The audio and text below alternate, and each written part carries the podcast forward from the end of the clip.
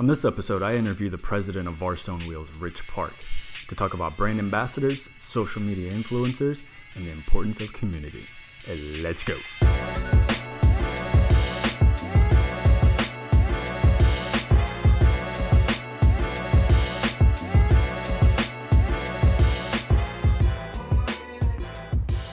So a lot of people want to work with Varrstoen and VTX, but me and you have had many conversations about their approach. Right. Some are quite good, some are authentic, some are just completely, just complete shit. Uh, it's all about them. Right. What can, what advice can you give them that would kind of help them out? Um, See, it's a tough question because everyone is different. Everyone's situation is different.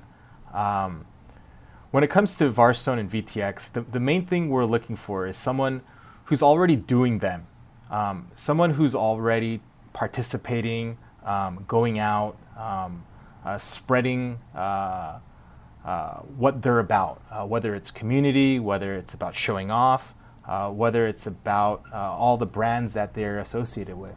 Um, but as soon as we find out that someone is just looking for a product um, and then they decide to go do something and spread, that's what really turns us off because uh, it becomes too much of a transaction at that point. Um, it becomes less of a, some people are calling it sponsorship, some people are calling it an ambassador program, um, some people are just calling it a fair trade. Uh, but when it comes to, when it starts detracting away from the actual relationship that we get to build with our customers, um, and it becomes more about the product uh, and what they're supposed to do to get it. Um, we've we've noticed that there's a high. We've, we've noticed there's a high prevalence of um, meeting the bare minimum requirement, uh, and then they just stop promoting the brand or they stop promoting the company or they stop promoting the product um, and from then it just goes bad uh, so um, my advice to everyone is um, continue to do what you're doing um, and do it because you don't expect anything in return um, because as soon as we realize you're doing it because you actually love the company and you love the product and you love what we're about uh, we will give you uh, a lot more than what you give us uh, because you become extremely valuable to us um, because you believe in us. And that is so organic and that's so genuine uh, that that's so much better than me um, paying X amount of dollars for a print media ad. Because that word of mouth, uh, and everyone knows it, uh, is is significantly more valuable than, than, than a lot of ways people and businesses can advertise. I mean, you went down that road a couple years ago with Super Street. The price tag. Yeah, on that, if we wow. would've- I mean, granted, it's all hindsight 2020, but you know that that amount of money, if we could have put that in, in today's influencers and, and ambassadors and stuff, man, the the leverage is just. You know, the, the, the funny thing is, is I remember right now you actually telling me about how much money I was spending and where I could reallocate all that stuff. Um, but you know, th- don't get me wrong. Like I just had a conversation with Super Street uh, a couple days ago, and um, uh, after knowing what I know now and knowing where their position is, um, they they know and I know that their strongest asset is their reach. Um, their reach on print, their reach on mobile, and their reach on uh, digital is what they refer to as a desktop. Um, and it was funny because I told them the only thing I'm interested in is their mobile. and uh, yeah, they're well, uh, they're mobile and then they're social. So it's funny. That's that's where everyone's at. That's what everyone's spending their time. Um, um, I can't tell you how many of our orders actually are generated from a mobile device uh, opposed to a, uh desktop. Um, and uh, it's funny because I mean I order my coffee on my phone, I order my clothes on my phone.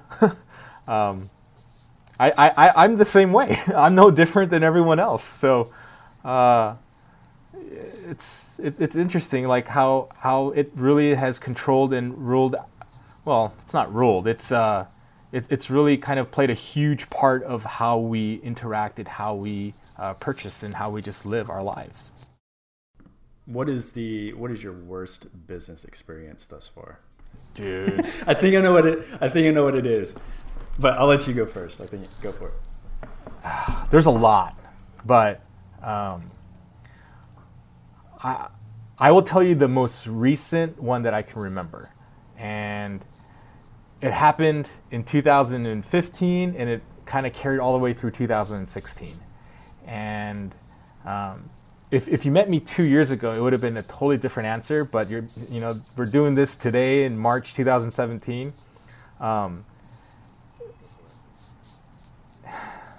I signed up for HubSpot, and Yes. they're a great company. but but it was all about the funnel. It was all about um, how to convert traffic into revenue. Um, and instead of seeing this traffic as people, um, I saw this traffic as potential revenue. And I, w- I really detached myself from the personal, personal aspect from it. And I literally tracked every movement, or I tried to track every movement, where they fell off the funnel, where they kind of continued into the funnel, how I could convert uh, empty shopping carts into revenue again. Um, and like I thought I was doing the right thing. Um, I really thought this was the way for linear growth. I really thought that this was the way to, um, you know, meet my quarterly expectations and my annual and my yearly expectations. But maybe it did. Maybe it did work, and to some extent it did. Um, but it, it just like it got boring after a while, um, you know, and people we lost touch with who the buyer was, and um, and, and, it's the worst experience because um, it was expensive, and it came to the point where the conversations about HubSpot We're all about converting and conversion and um, trying to get as much out of you know uh, a customer's order as possible. It's uh, not just selling wheels. It was make sure to get to make sure to sell the lug nuts and the hub rings. Um, make sure to try and sell the powder coating. Make sure to sell everything else that you could possibly do or possibly you know purchase with a set of wheels, um, and, and forgetting about what the customer actually needed. Um, and I think a lot of companies, even and, and, and myself included, um, we fell into this uh, funnel per se of funneling customers, and it makes sense from a number standpoint. It, it just didn't make sense from us for us from a business standpoint and a personal standpoint and a community standpoint. And you know, I was able to flip the switch earlier this year, and I realized a few things. Um, and now we're making a total different push. Um, since then, I've dropped HubSpot and I've decided to really reconnect with the customers um, on a personal level. I'm less about P&L and more about offline community and offline growth. Um, I'm less about what my income statement says, and I'm really more about doing a FaceTime conversation with uh, with with you guys. Um, and I, as uncomfortable as it is for me, it's something that I feel like, hey, if I give it a shot, I might do well, I might do poorly, who knows? But I know if I give it a shot, I'll know if, I'll know for sure how I do.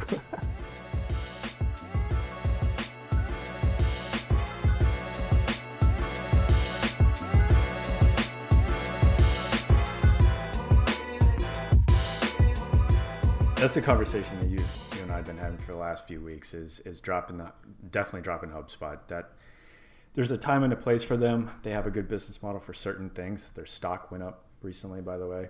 Um, but it yeah we you're right we did get away from the customer we, we lost sight so i'm glad that we're we're more focused on the community and everything so talk on that a little bit about how you've made that pivot away from the p&l and you're actually starting to implement activations like real life outside of digital activations on building those communities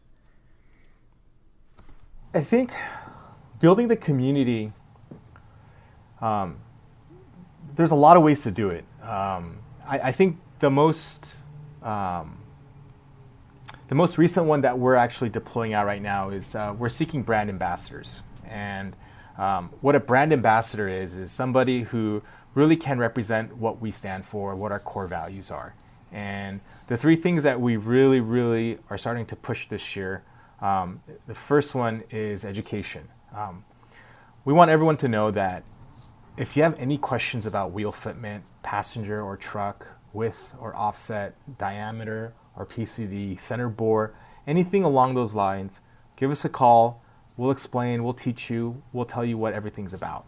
Um, um, even construction, um, refinishing, uh, the pros and the cons of everything. Uh, we've lived it, we've breathed it, we know what to do, what not to do, how to do it. And there's a big misnomer where a lot of customers or a lot of buyers, um, they, they talk to wheel guys who think they're wheel guys, um, but they don't really say much about it. They just tell you, oh, you want to buy 18 by 9s, but they don't tell you what PCD you need or what center bore you need or what offset you need. Um, they don't tell you why this offset, you know, fits this way, whereas this offset doesn't fit that way. Um, we know the science behind it because we've done it for so long. Um, the other thing that we really, really want to push um, is community. So whether you're on Varrstoen or VTX um, or any other brand in the market, uh, we understand that this community is small. We understand that this community um, has a potential to thrive uh, even greater than where it's at. Um, we just want to be able to connect everyone together. Um, the problem that we've seen right now is, is that um, some people, not everyone, um, um, it's, it's hard for them to kind of uh, ask these questions and it's hard for them to be in a comfortable environment so that they can find out and learn more. And if we were to create a community where you know uh, everyone cares for each other and every, nobody judges you know what education level they're at, um, I think people can learn more about what's going on. And I think that's where the community starts. And we're starting. We're trying to start it here in Los Angeles, in our Los Angeles Orange County area. Um, we have brand ambassadors um, that we have set up in San Diego. Uh, we're also looking for some in San Francisco and in the Bay Area um, because we know we have to work on California and our region first. Um, at the same time, uh, we are looking in other metropolitan markets uh, Texas, Florida, New York, New Jersey, uh, Chicago, Washington, um, Washington State, in the Pacific Northwest, um, even in the Midwest. Uh, but the key thing is, it's uh, we understand that there's certain core values that we have. Um, rather than trying to convert anyone to our values, we're looking for people who already have these existing values that want to join our movement and our community and what we're trying to uh, push for this year. And honestly, the third one, it's really simple for us. It's just, it's just showing gratitude. Like we're so lucky to be where we're at. We're so lucky to be who we are here um, in the United States. Um, and a lot of times we forget that. Uh, you know, there's a lot of uh, first world problems that we have to deal with. Uh, you know, what to wear in the morning, uh, which car to drive to work, or which car to drive to school. Um, and, you know, you can be humble about it or you can be pretty rude about it. Uh, the, the, key thing is, though, for us, is just to appreciate what we have um, because it can be all gone in an instant. Um, my warehouse, uh, I don't know if you guys saw, but a couple weeks ago, our, our we, we missed out on a fire that was just terribly bad and we were like two buildings away from losing everything. I was two buildings away from losing everything. My staff, they were two buildings away from losing their jobs and you know, um, in a place to work at. And after seeing that, uh, fortunately, the wind instead of continuously blowing west, it started blowing north uh, away from us, and we just escaped scot free. Um, fire department came they took out the fire we got lucky. And uh, it, it's really weird because my neighbors one neighbor said hey the fire department they cut my lock. Who's going to pay for it? And i just like and then the other neighbor said you know what? The fire department cut my lock. I'm just thankful it was just a lock. And i realized like how much gratitude certain people have and how much gratitude other people don't. Um, so we want people who are thankful for whatever they have, whether if it's small or big, um, because that just goes a long way. And really, those are the three things that we're really pushing for this year. And we want ambassadors and we want people who are like-minded um, uh, to join, you know, what we're trying to do uh, this year uh, and moving forward. Do you think that's going to help the market grow, just by who knows kind of cultivating? Who knows? Yeah. Um, it, it, may help the market grow. It may help the market shrink. Um, but the market's going to decide whatever they're going to do, and market um, is the market, right? Yeah, I mean, you know, there's a guy that always says that same line over and over, but um, uh, it's absolutely 100% um, fact and correct. Um, uh, as, as a business owner, uh, it's it's for us to just position ourselves into the market and uh, um, adjust to what everyone's doing. And right now, um, we want to build a community. Um, if it grows from it, great. If it doesn't, still great. Um, I've got to meet a lot of people. Um, a lot of people have got to meet me, and I think that ultimately is just as valuable as P&L, um, maybe more valuable than that. So, um, yeah, I mean, you know, there's a lot of people that I met that I'm kind of connecting together. I know guys at Toyota dealerships because you know that's where I picked up my 4Runner, and then uh, I know some guys that I've met that needed uh, some parts from the dealership, and uh, you know, I just set these two guys up together, and they cut me out, and you know, they do their exchange, and it's great. Um, everyone's happy. Uh, and, and, that's what it's all about. Um, just introducing and reconnecting everyone together. Um, it's so easy to do that on the online uh, world. Um, it's just so much harder to do that in the offline world because um, everyone is spending so much time online that they forget what it is. Well, I feel like I forget what it is to live uh, offline. So, you know, we're just trying to get back to that part. Yeah, love it. So, you guys definitely dodged a bullet with the fire. So that begs the question: What would have happened if VTX and or Varrstoen doesn't work? And that doesn't mean necessarily by the fire. What if the market is the market and the market drops or it collapses or the bottom the rug gets pulled out? What happens in your opinion? You know, if if that goes through, if uh, Varrstoen, Varrstoen and or VTX falls. Well, it's a very good question, and you know, it's, it's at times I think about what would happen to that, and um, truthfully, right now, I don't know. Um, uh, I know uh, I'd have to reevaluate how much inventory we have. I have to evaluate what our sales are going to be. Um, um, short term, we wouldn't change a bit. Um, now that I think about it, we'd have to evaluate it after one or two or three months. But ultimately, what we end up doing is we'd probably adjust. Um, if our sales took a big dip, um, we'd downsize. Um, we'd probably move out of our warehouse into a smaller place. We'd probably have to cut some staff, which I probably wouldn't want to do. Um, we'd probably have to cut some, you know, projects that we're trying to do. Um, but ultimately, we just have to make the numbers work. Um, the the market and if a crash, it's not going to totally wipe us out. what's going to wipe us out is us um, if we decide that we just want to give up. So, what we need to do and what we need to figure out is how to cut our overhead so that it corresponds and works with our revenue. Um, and as long as our revenue is greater than our overhead um, and our operating costs, then we can still stay in business and we can still supply um, uh, uh, wheels to the consumers. Now, if it gets to a point where like customers are no longer buying our stuff, then yeah, we'd have to shut down. Um, but we don't see that happening. Uh, we hope we don't hope that happens.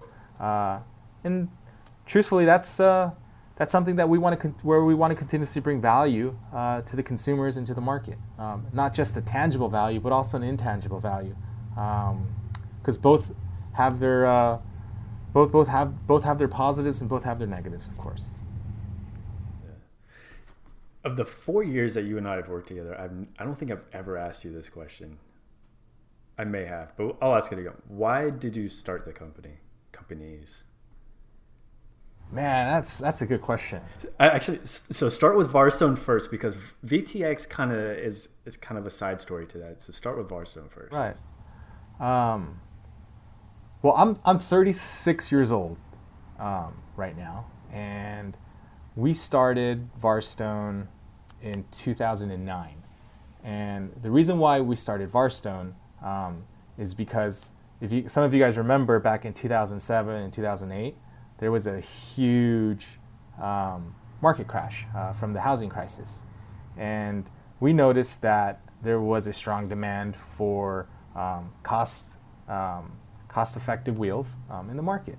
Because uh, at that time, I don't know if you guys remember, that's when three-piece was big. Everyone had three-piece wheels, cast centers, three-piece wheels, forge centers, and that was the thing to do. Um, and, but you know the wheels cost anywhere between four and eight, ten thousand dollars a set. Um, but there wasn't anything economical at the time um, that looked good, that fit well. Um, so we found that there was a niche, and we found that there was a demand for something like what we were producing, so that we created it. Um, that's all from, from a business standpoint. Um, from a personal standpoint, we all just loved wheels. Um, uh, we love we love the market. Uh, we love the industry. Um, it, it, it really made a smile. It didn't it didn't even make it seem like it was doing work, um, because we all really loved it. Uh, time flew by quickly. Um, by the time it was six o'clock, we are like, uh, we got to come back tomorrow to do some more work. Um, but it, it, really didn't feel like work.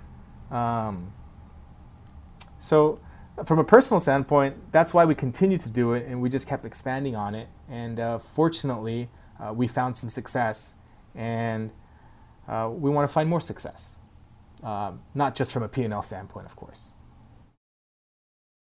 So now that you're uh, you're kind of getting out and about, you're going to more meetings. Matter of fact, so again, now the four years, me and you are going to meet for the first time in person, offline, in a couple weeks in Atlanta, right? So that's I'm super excited about that.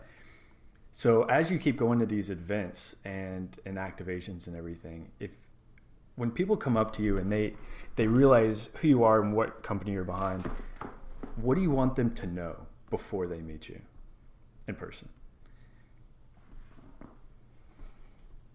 Damn, that's a good question. What I, I don't want them to know anything. Right. No, honestly, um, come say hi. Uh, that's the key thing. Um, um, don't be intimidated. I'm just like everyone else. Um, I'd probably be more intimidated than you. Uh, um, so, yeah, you know. Uh, what do you guys want to know? uh, that was tough, but um, just just come say hi. Uh, that's the key thing, because I welcome it. Uh, and if I come off rude, just just hit me because I probably deserve it. just smack me on my head. but um, yeah, no, we're gonna meet um, in uh, Atlanta. Uh, um, some friends that run the Instagram page Yota Mafia um, are running a uh, meet at uh, Stone Mountain on April 21st, April 22nd, I think. Um, it's a Saturday uh, in Atlanta, Georgia. So um, it's my first time in Atlanta. Uh, it's my first time in the South, I think. Um, so it should be an experience. Um, I just hope, uh, yeah, you know, it's uh, hope it's good weather, and, and, everyone's saying it will be. Uh, and I'm expected to see a bunch of Toyota trucks out there. So um, you'll see a lot of donks and grits as well. I have I have no idea what that is. You'll see. I have no idea. What that is. I'll educate you, sir. You. Um, but yeah, um, you know they're uh, they're great guys that run that platform, and then uh, they have a great story too. So if you guys ever have an opportunity, um, find out who the Yota Mafia operators are. Um, I think one guy's name is Christian, uh, and the other guy's name I forget. It starts with a D, but um, uh, they got a great story as to why Yota Mafia started. When I first heard it, I was just blown away. So you guys should reach out to them um, and, and, and, drop them a line and ask them. Well, cool, man. Um, so if anybody wants to reach out to you, how do they do that? Dude, Instagram, email, text message. No, Instagram, email. Um, my uh, my Instagram handle is rich r i c h underscore varrstoen. Um, DM me, you can leave a message on my uh, on any of my posts, um, or you can email me, rich at varrstoen.com. Um, if you meet me, you'll probably get a business card. My cell phone's on there. Um, you can text me. Uh, I may not answer right away, uh, but I'll get to you. Right on. All right, buddy. Always good to talk to you, man. I appreciate your time. All right, thanks, Chris.